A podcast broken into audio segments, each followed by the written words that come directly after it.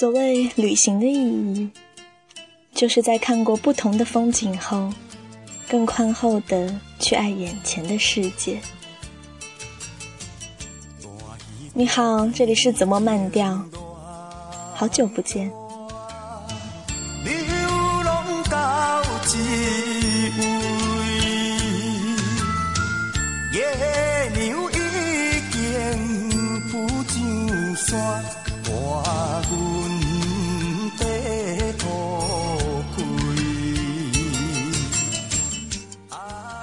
想要来做分享的是一首来自台湾的年轻诗人林宇轩的诗，诗的名字叫做《方格旅行》，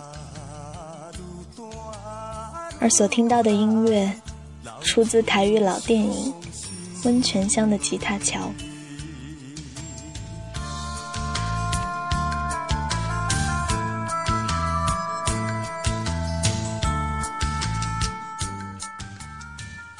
也曾拥有简单的日子，睡同一张床，打开同一扇门，留下各自比较真实的部分，离开同一个梦境，有同样的钥匙，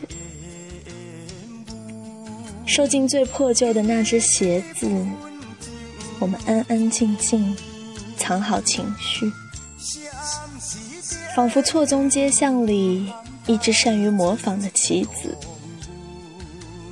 渺小而拘谨，前行，后退，上车，下车，试图被淹没，